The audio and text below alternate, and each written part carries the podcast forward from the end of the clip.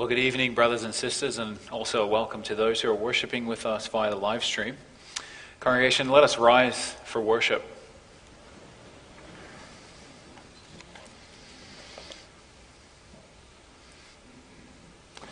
At the very outset of our worship, we confess that our help is in the name of the Lord who made heaven and earth.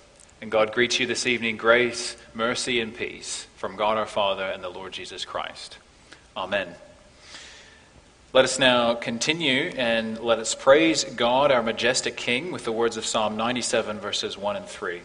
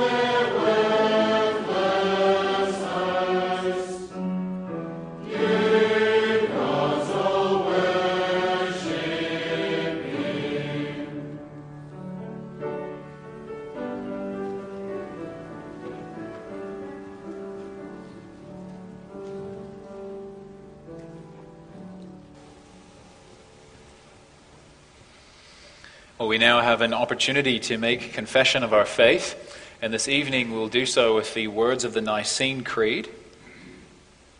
So, congregation, say with me in your heart as follows We believe in one God, the Father Almighty, maker of heaven and earth, of all things visible and invisible, and in one Lord, Jesus Christ, the only begotten Son of God, begotten of the Father before all ages, God of God, light of light true God of true God, begotten, not made, but one substance with the Father, through whom all things were made, who, for us men in our salvation, came down from heaven and became incarnate by the Holy Spirit of the Virgin Mary and was made man. He was crucified for us under Pontius Pilate. He suffered and was buried. And the third day he arose according to the Scriptures and ascended into heaven and sits at the right hand of the Father, and he'll come again with glory to judge the living and the dead, whose kingdom shall have no end. And we believe in the Holy Spirit, the Lord and giver of life, who proceeds from the Father and the Son, who with the Father and the Son is worshipped and glorified, who spoke through the prophets. And we believe in one, we believe one holy, Catholic, and apostolic church. We acknowledge one baptism for the forgiveness of sins, and we look forward to the resurrection of the dead and the life of the world to come. Amen. In response to the creed, let's now respond with uh, hymn 8. Hymn 8.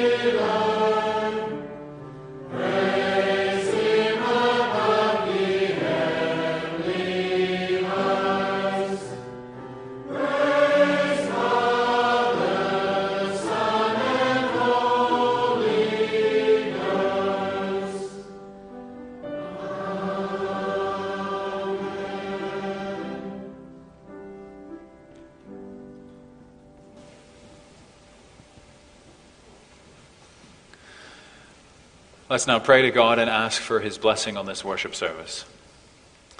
Let's pray. Lord God and Heavenly Father, your word promises of a glorious day when all things are going to be restored and when all things will be made new. The prophet spoke of a day when weapons would be recycled and they would be used for tools of flourishing. They spoke of times of freshness times of harmony, of unquenchable joy and peace. Lord, we think of Isaiah's words when he says, You shall go out in joy and be led forth in peace. The mountains and the hill before you shall break forth in singing, and all the trees of the field shall sing. Father, we are ready for a day of singing, a day of fullness of peace and joy. And Lord, as we now live between the two comings, life can feel tense, it can can often be full of difficulties and struggles. And so, Lord, we long for your second coming. We can't wait for your kingdom to come in, in full glory. And so, Father, as we gather for worship on this day, commemorating the ascension of our Savior, we ask that you would renew our vision of that glorious future that we have. Encourage us with the words of life. May we share the mind of Christ. May we grasp the heart of Christ. And may we be energized by the life of Christ. May his presence overshadow us, and may his spirit revive us. Lord, because of your gentleness and kindness, we pour out our hearts before you. Because of your mercy and might, we are hopeful and expectant that you hear us. And so we pray all this in the name which is above every name, Jesus Christ. Amen.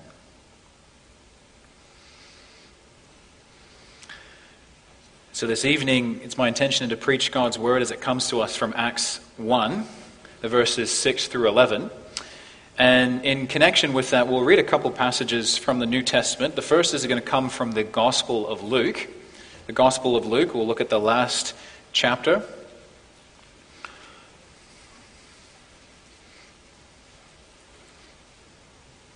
You'll find that on, on page 1061 of the Pew Bible.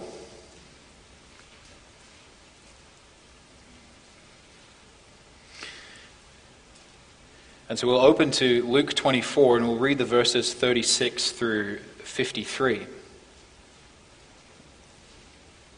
So Jesus has risen from the dead and now he is speaking to his disciples.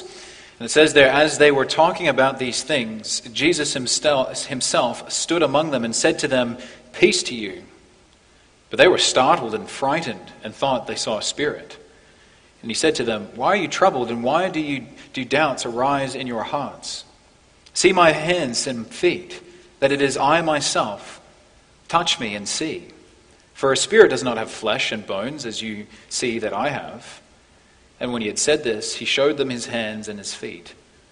And while they still disbelieved for joy and were marveling, he said to them, Have you anything here to eat? They gave him a piece of broiled fish, and he took it and ate before them. Then he said to them, These are my words that I spoke to you while I was still with you that everything written about me in the law of Moses and the prophets and the Psalms must be fulfilled. Then he opened their minds to understand the scriptures. And he said to them, Thus it is written that the Christ should suffer and on the third day rise from the dead, and that repentance for the forgiveness of sins should be proclaimed in his name to all nations, beginning from Jerusalem. You are witnesses of these things. And behold, I am sending the promise of my Father upon you. But stay in the city until you are clothed with power from on high. And he led them out as far as Bethany, and lifting up his hands, he blessed them. While he blessed them, he parted from them and was carried up into heaven. And they worshipped him and returned to Jerusalem with great joy, and were continually in the temple blessing God. So now we'll turn to the Gospel of John. And we'll go to the words where he spoke to his disciples just before his, his crucifixion. And this is where he promises that the Spirit is going to come to them. So we'll read from John, and we'll read the verses uh, 4b through to 15. I did not say these things to you from the beginning because I was with you. But now I am going to him who sent me, and none of you asks me, Where are you going? But because I have said these things to you, sorrow has filled your heart. Nevertheless, I tell you the truth, it is to your advantage that I go away. For if I do not go away, the Helper will not come to you. But if I go, I will send him to you. And when he comes, he will convict the world concerning sin and righteousness and judgment. Concerning sin, because they do not believe in me Concerning righteousness, because I go to the Father, and you will see me no longer. Concerning judgment, because the ruler of this world is judged. I still have many things to say to you, but you cannot bear them now. When the Spirit of truth comes, he will guide you in all the truth. For he will not speak on his own authority, but whatever he hears, he will speak, and he will declare to you the things that are to come. He will glorify me, for he will take what is mine and declare it to you. All that the Father has is mine. Therefore I said that he will take what is mine and declare it to you. And now we'll turn to the, uh, the book of Acts, and we'll read the verses 1 through 5.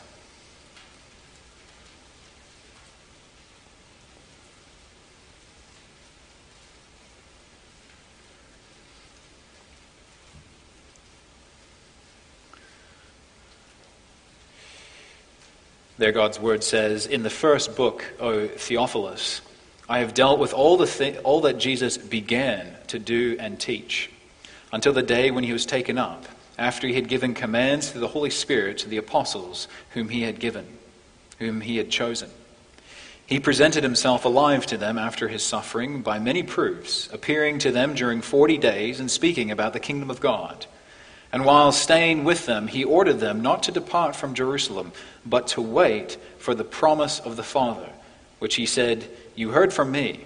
For John baptized with water, but you will be baptized with the Holy Spirit not many days from now.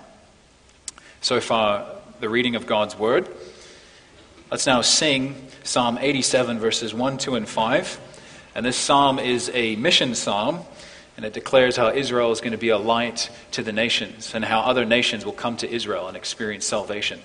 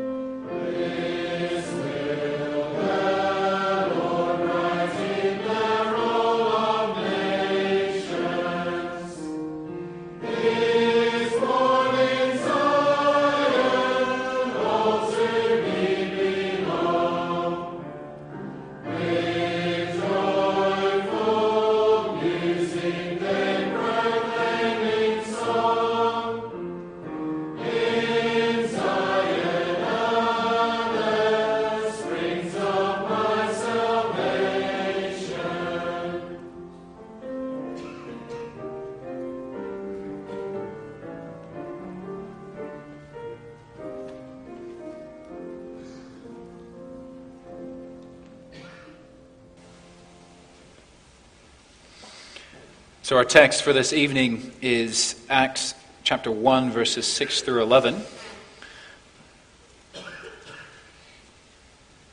This is where Luke tells the story of the ascension, the account of the ascension for a second time.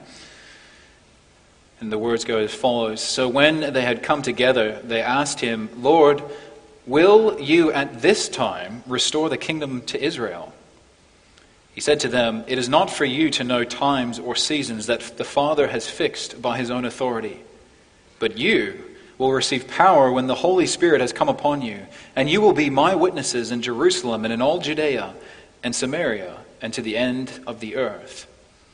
And we had said these things. As they were looking on, he was lifted up, and a cloud took him out of their sight. And while they were gazing into heaven as he went, behold, two men stood by them in white robes, and said, Men of Galilee, why do you stand looking into heaven?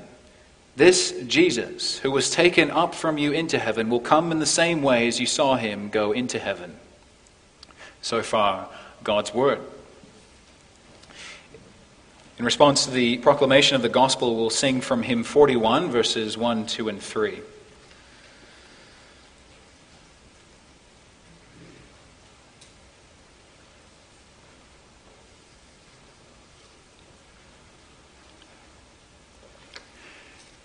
Dear congregation of our Lord Jesus Christ, as far as sequels go, the book of Acts is quite interesting.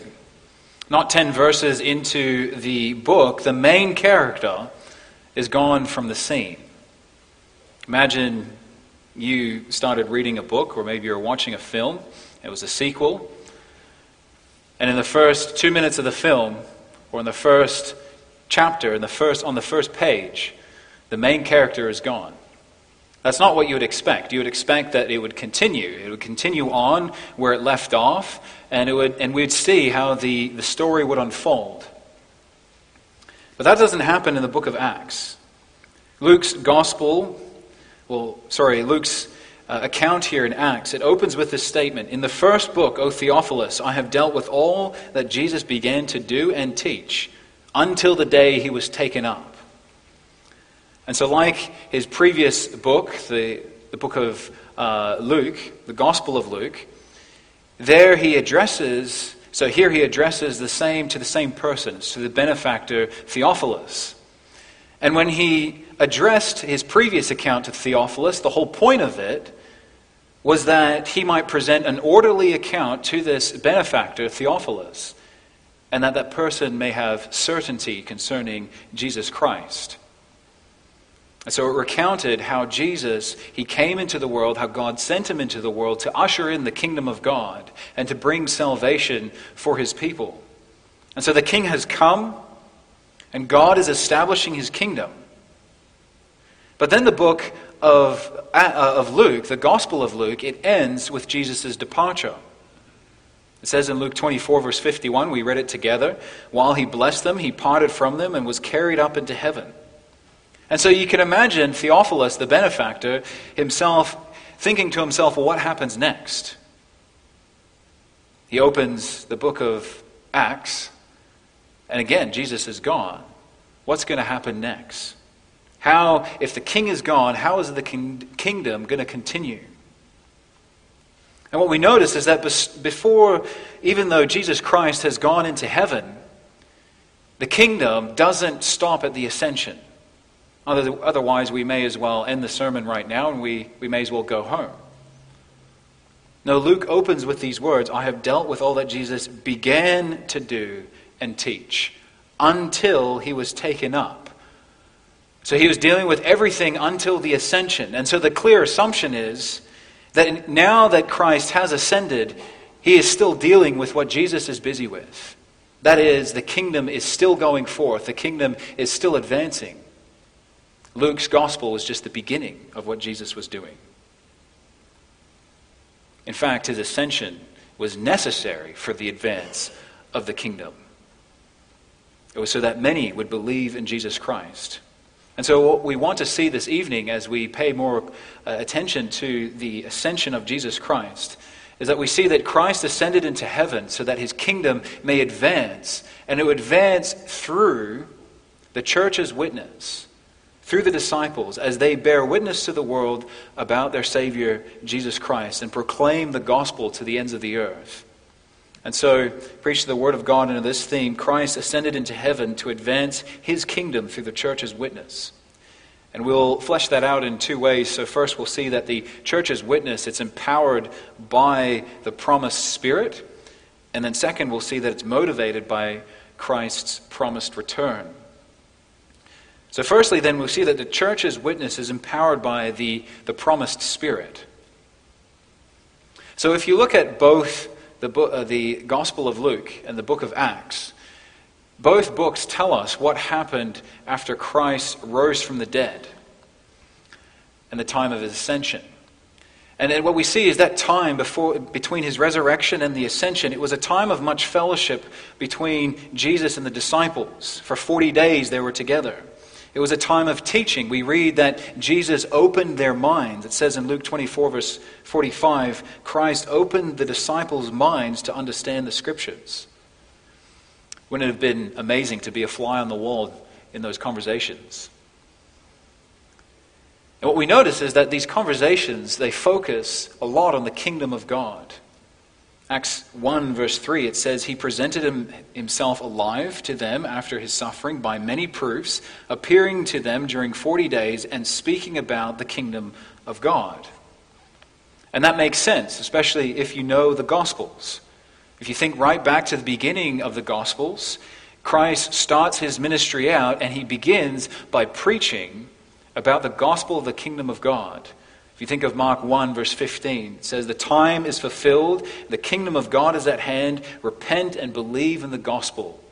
So the kingdom of God was a central theme right from the beginning of Jesus' preaching. And then we can think of Matthew's parables where he spoke about the kingdom of God. He said, The kingdom of God is like such and such. It's like a mustard seed, it's like someone going out into a field.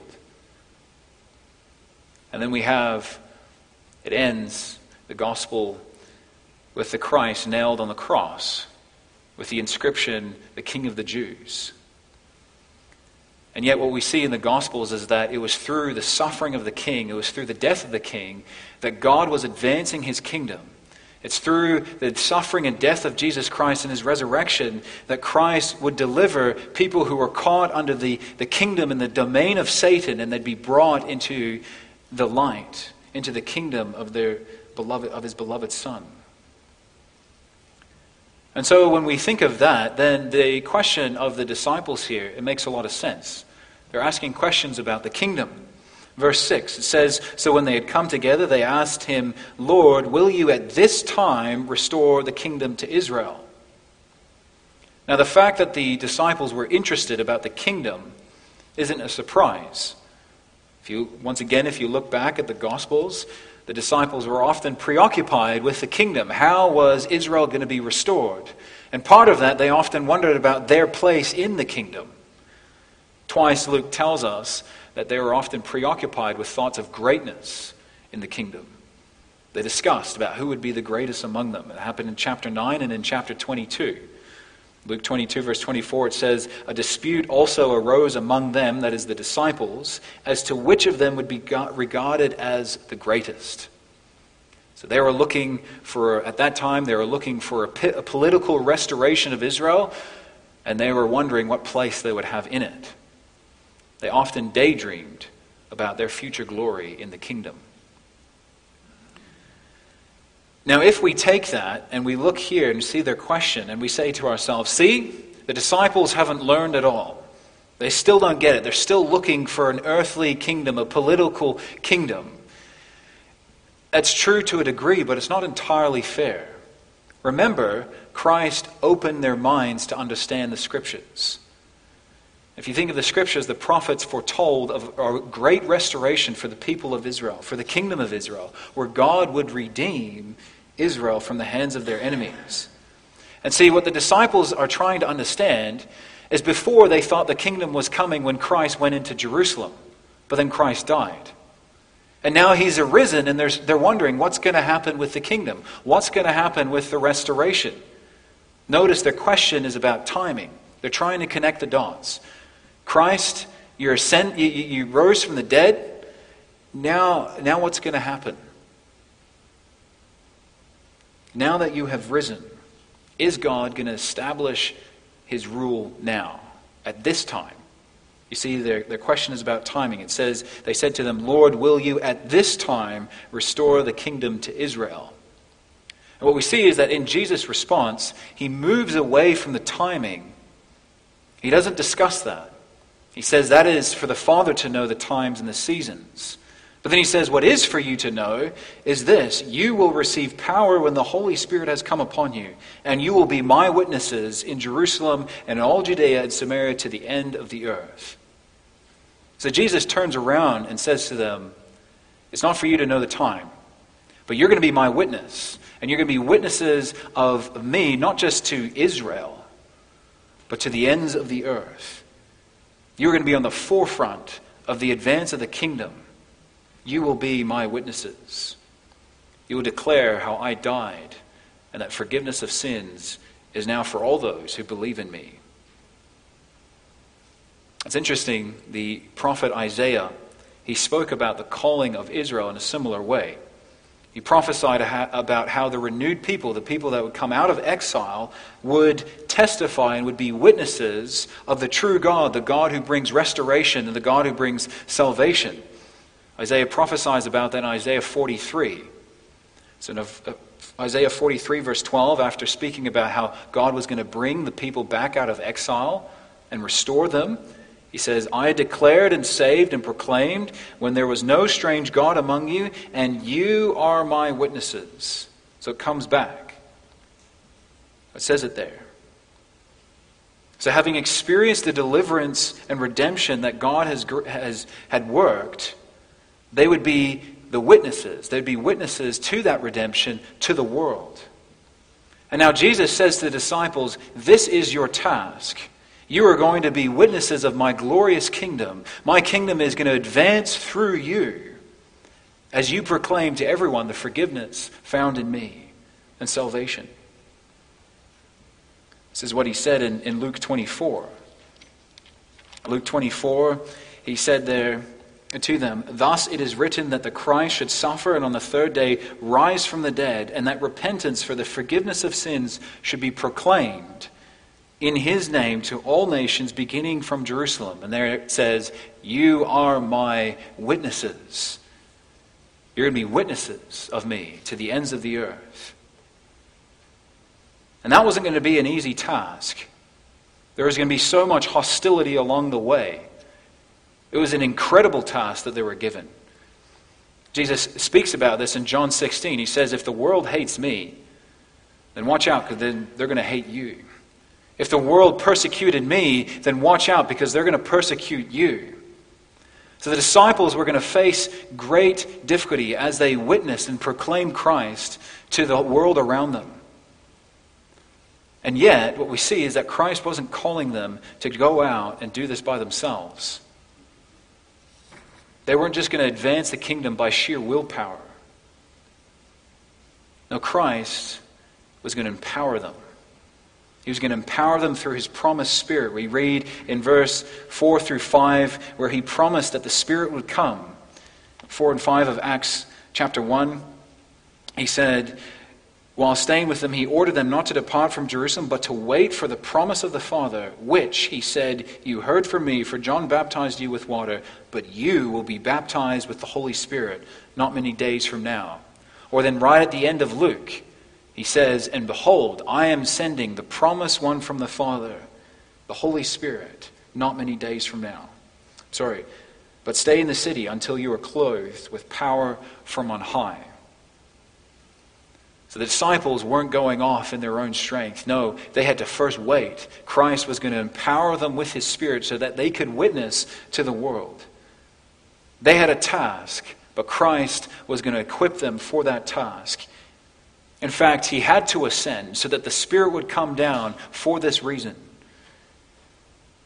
He was going to dwell with them in their hearts. He was going to empower them for this. This is what we read together in John 16. He says, I tell you the truth. It's not to your disadvantage. It's actually to your advantage, Jesus says, that I go. For if I do not go away, the Helper, that is the Spirit, he's not going to come down. He's not going to come to you. But if I go, I will send him to you. And when he comes, he's going to convict the world concerning sin. So Jesus says, I am going, I'm ascending to my Father, but my kingdom work is not going to stop. No, it's going to keep going.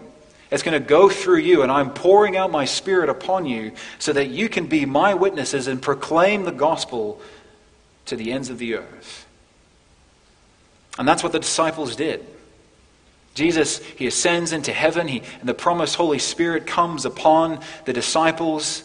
He dwells in their hearts, and they go forth and they proclaim Christ. They witness about Christ. If you notice, you first, in the Gospels, you have this, this group of fearful men, and suddenly in Acts 2, you have these bold, confident evangelists preaching Christ. And then, even when the authorities come after them and persecute them, they, they continue. If one town rejects them, they go on to the next town, and they go on to the next town. And how could, how could they do that? Well, we get a good, a, good taste of this in Acts 13.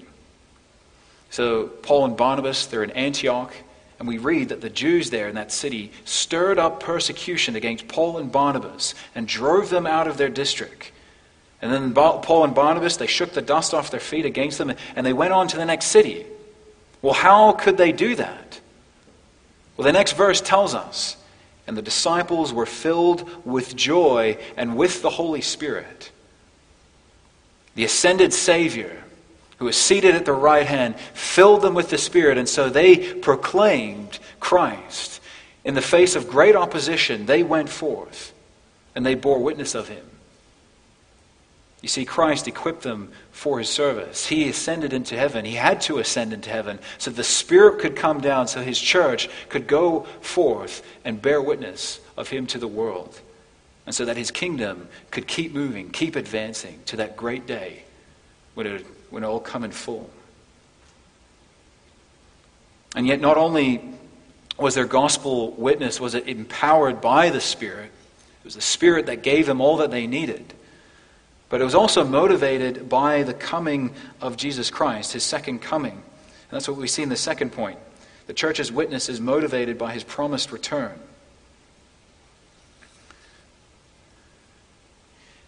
So Jesus tells the disciples, You're going to be my witnesses. And the very next thing we read is he ascends into heaven. Verse 9. And when he had said these things, as they were looking on, he was lifted up, and a cloud took him out of their sight. So Jesus starts rising into heaven, right? And, the disciples, they stood there watching. Imagine that, brothers and sisters.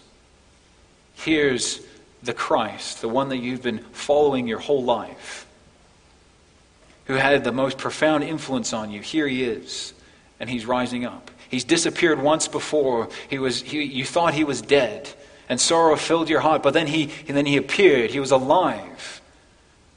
And now here they are watching him and he's gone. It would have been overwhelming. And so it makes sense that they stood there watching, gazing into heaven, maybe hopefully just hoping that maybe he is going to return, or maybe they would get another glimpse of him. And it's as, as they stand there watching their Savior go up that the angels speak to them. Verse 10 the angels break the silence, and they said, it says there, Behold, two men stood by them in white robes. And that's very significant. If you think of the beginning of Jesus, eh, the beginning of the gospel, it's the angels that announce to his people that the birth, the birth of Christ is here. He has come. The baby that is born is Christ the Lord. That's what the angels declared. They spoke to Mary about it, they spoke to the shepherds about it. And then in Luke's gospel, where he speaks about the resurrection of Christ, who were, who were there when the tomb was empty? It was the angels. It was the angels who were there. They are the ones that told the, the women who had come, Christ has risen. It says in Luke 24, verse 4 While they were perplexed about this, behold, two men stood by them in dazzling apparel. They declared, Christ is alive. And so now, once again, at this key moment in redemptive history, it's the angels that explain what's going on. They explain to us what's happening. Verse 11 Men of Galilee, why do you stand looking into heaven? This Jesus, who was taken up from you into heaven, will come in the same way as you saw him go into heaven. This Jesus, he's coming back. He's coming back. He's going to return. And notice there's a slight reproach in the words. Men of Galilee, what are you doing? Looking up into heaven. You have a task to do. Don't stand there gazing into heaven. Go to Jerusalem. Go to Jerusalem and wait for the Spirit. Obey the command of Christ. There is a task that you are to do. You see, congregation, there's, the, there's a connection, a close connection between what Jesus says in verse 8 and the very next thing that happens. So Jesus tells them, You're going to be my witnesses. And then after that, it says, after he said that, then he rises. He goes to heaven. He's ascended.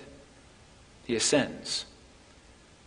So it's after he told them their mission, their task, that he ascends into heaven. And so what we see is that not only did the, the ascended Savior empower the disciples to witness, but he also motivates them by his second coming. He says, I'm coming back, so go. Go bear witness. Christ didn't just leave, he didn't just abscond and go somewhere else that his work could be done and left by someone else to do. No, he, he's left, but he is coming back. He's coming back, and in the meantime, the, the disciples were to go. They were to go and declare in the power of the Spirit the Christ who had suffered and died and risen and now sits at the right hand of God. You see, it's the second coming that spurred them on in their witness. It spurred them on to keep going town after town, despite all the opposition you see, if we miss the importance of what the angels are saying, well, we, I should say we can't miss the importance of what they're saying. Because without the promise of Christ's return, what's the point for the church? Without the promise of Christ's return, what's the point? No, the point is keep going because the kingdom is going to advance and it's going to come in full. Christ is going to come and it's going to come in all its glory and all its fullness. That's why they are able to keep going, even though they're nearly killed every time as they go from town to town. They are motivated by Christ's return. The same Jesus is coming back and he's going to return. And until then, there was work to do. See, this is what Jesus says to his disciples in, the Gospel of Mark. And so he's, he's speaking there about the, the coming, the second coming of Christ. And he says there that Christ is not, the, the Son of Man is not going to return until the gospel is proclaimed to the nations. Mark 13, verse 10, it says, And the gospel must first be proclaimed to all nations.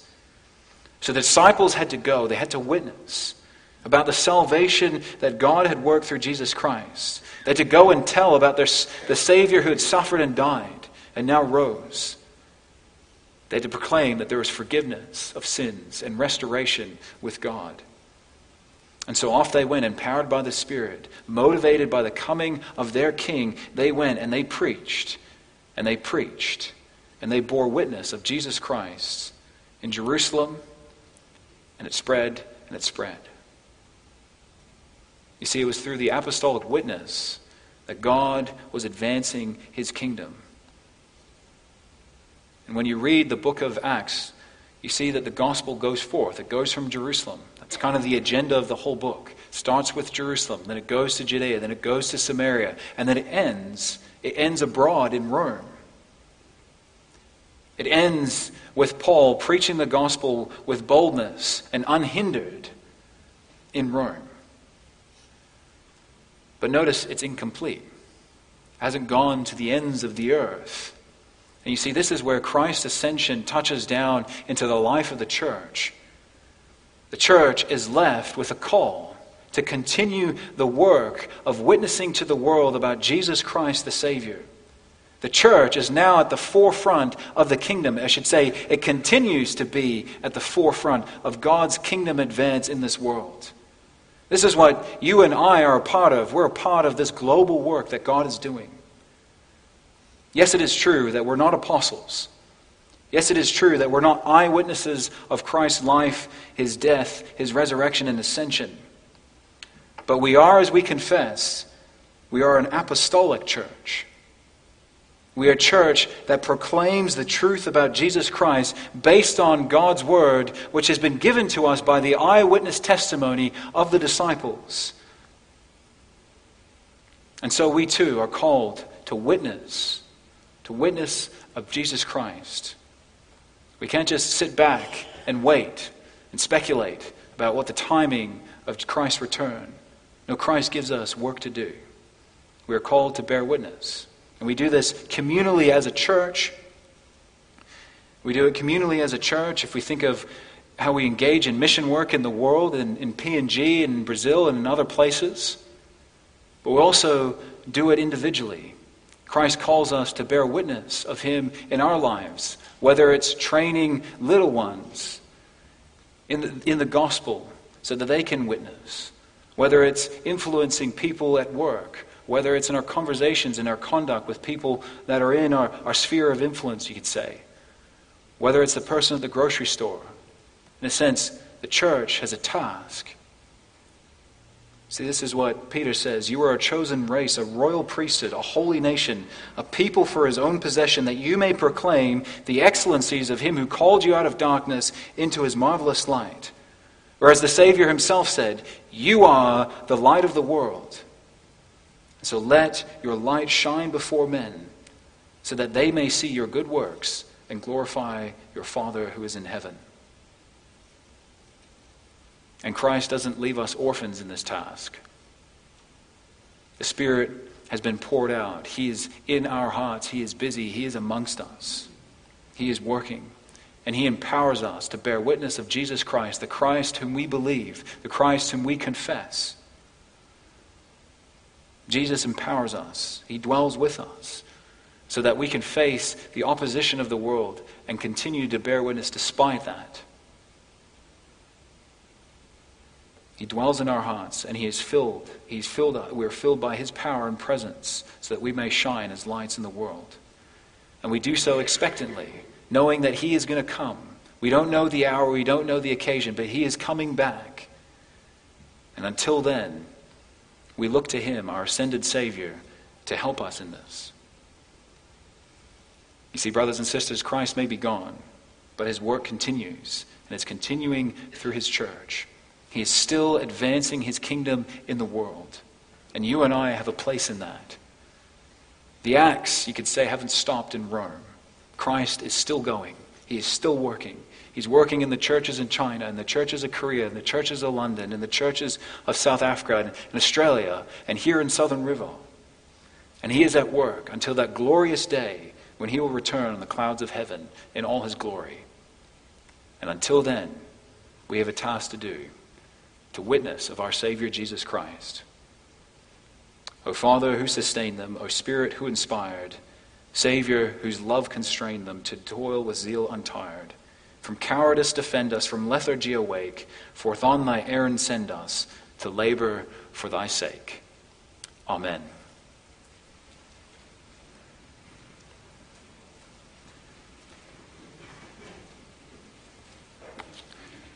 Let's now sing in response hymn 41, verses 1, 2, and 3.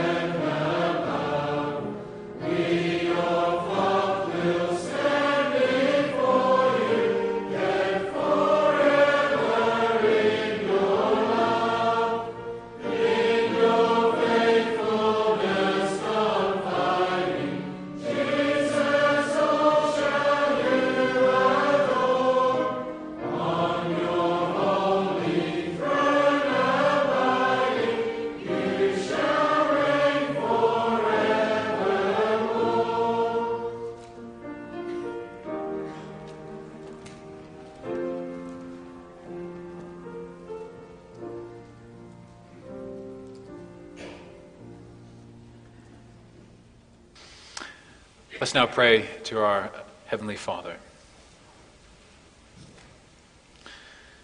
Lord God in heaven, we praise you that you have taken our Savior Jesus Christ, that he has ascended into heaven, that he sits at your right hand. Thank you for seating him on his throne. Lord, we know and believe that this is truly for our advantage. For if Christ didn't go up, the Spirit wouldn't have come down. And without the Spirit, your church would not grow and your kingdom would not continue to advance, but rather it would dwindle and it would die. Without your Spirit and the first sign of opposition, the, we would be dissuaded in our witness. Without your Spirit, greater would be the might of the world around us than our strength. Lord, your church would fail and would fall apart and would grind to a halt. And so we praise you that you've ascended into heaven. We thank you that at this very moment you are seated on your throne, busy working. Lord Jesus, your earthly ministry was only the beginning. We marvel at how you have called your church to be part of the advance of your kingdom, to witness and declare your glorious gospel of salvation in the darkness and the brokenness of this world. Father, we pray that you would be with us. Lord, the task is great and the opposition is real. Please spur us on. Help us to trust that your Spirit will give us what we need. Lord, prevent us from becoming slothful. Help us to be intentional, praying for an opening for the gospel so that we can witness about you to others. Lord, make our light shine and may they be bright and clear. Father, what a marvel it is that you use us for the advance of your kingdom in this world, that you are still busy. And Father, as we busy ourselves here on earth, help us.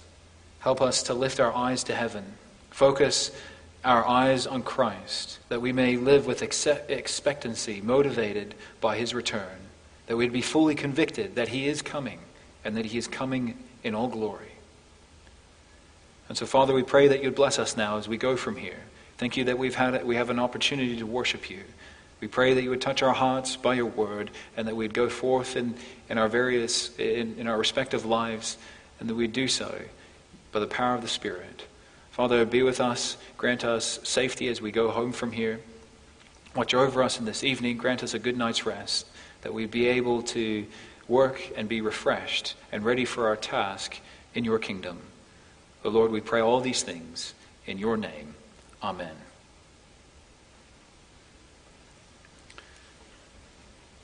You now have an opportunity to give your offerings. The offerings for this evening is for the ministry of mercy uh, for Fair Haven. And then afterwards, we'll sing from hymn 46, verse 1 and 3.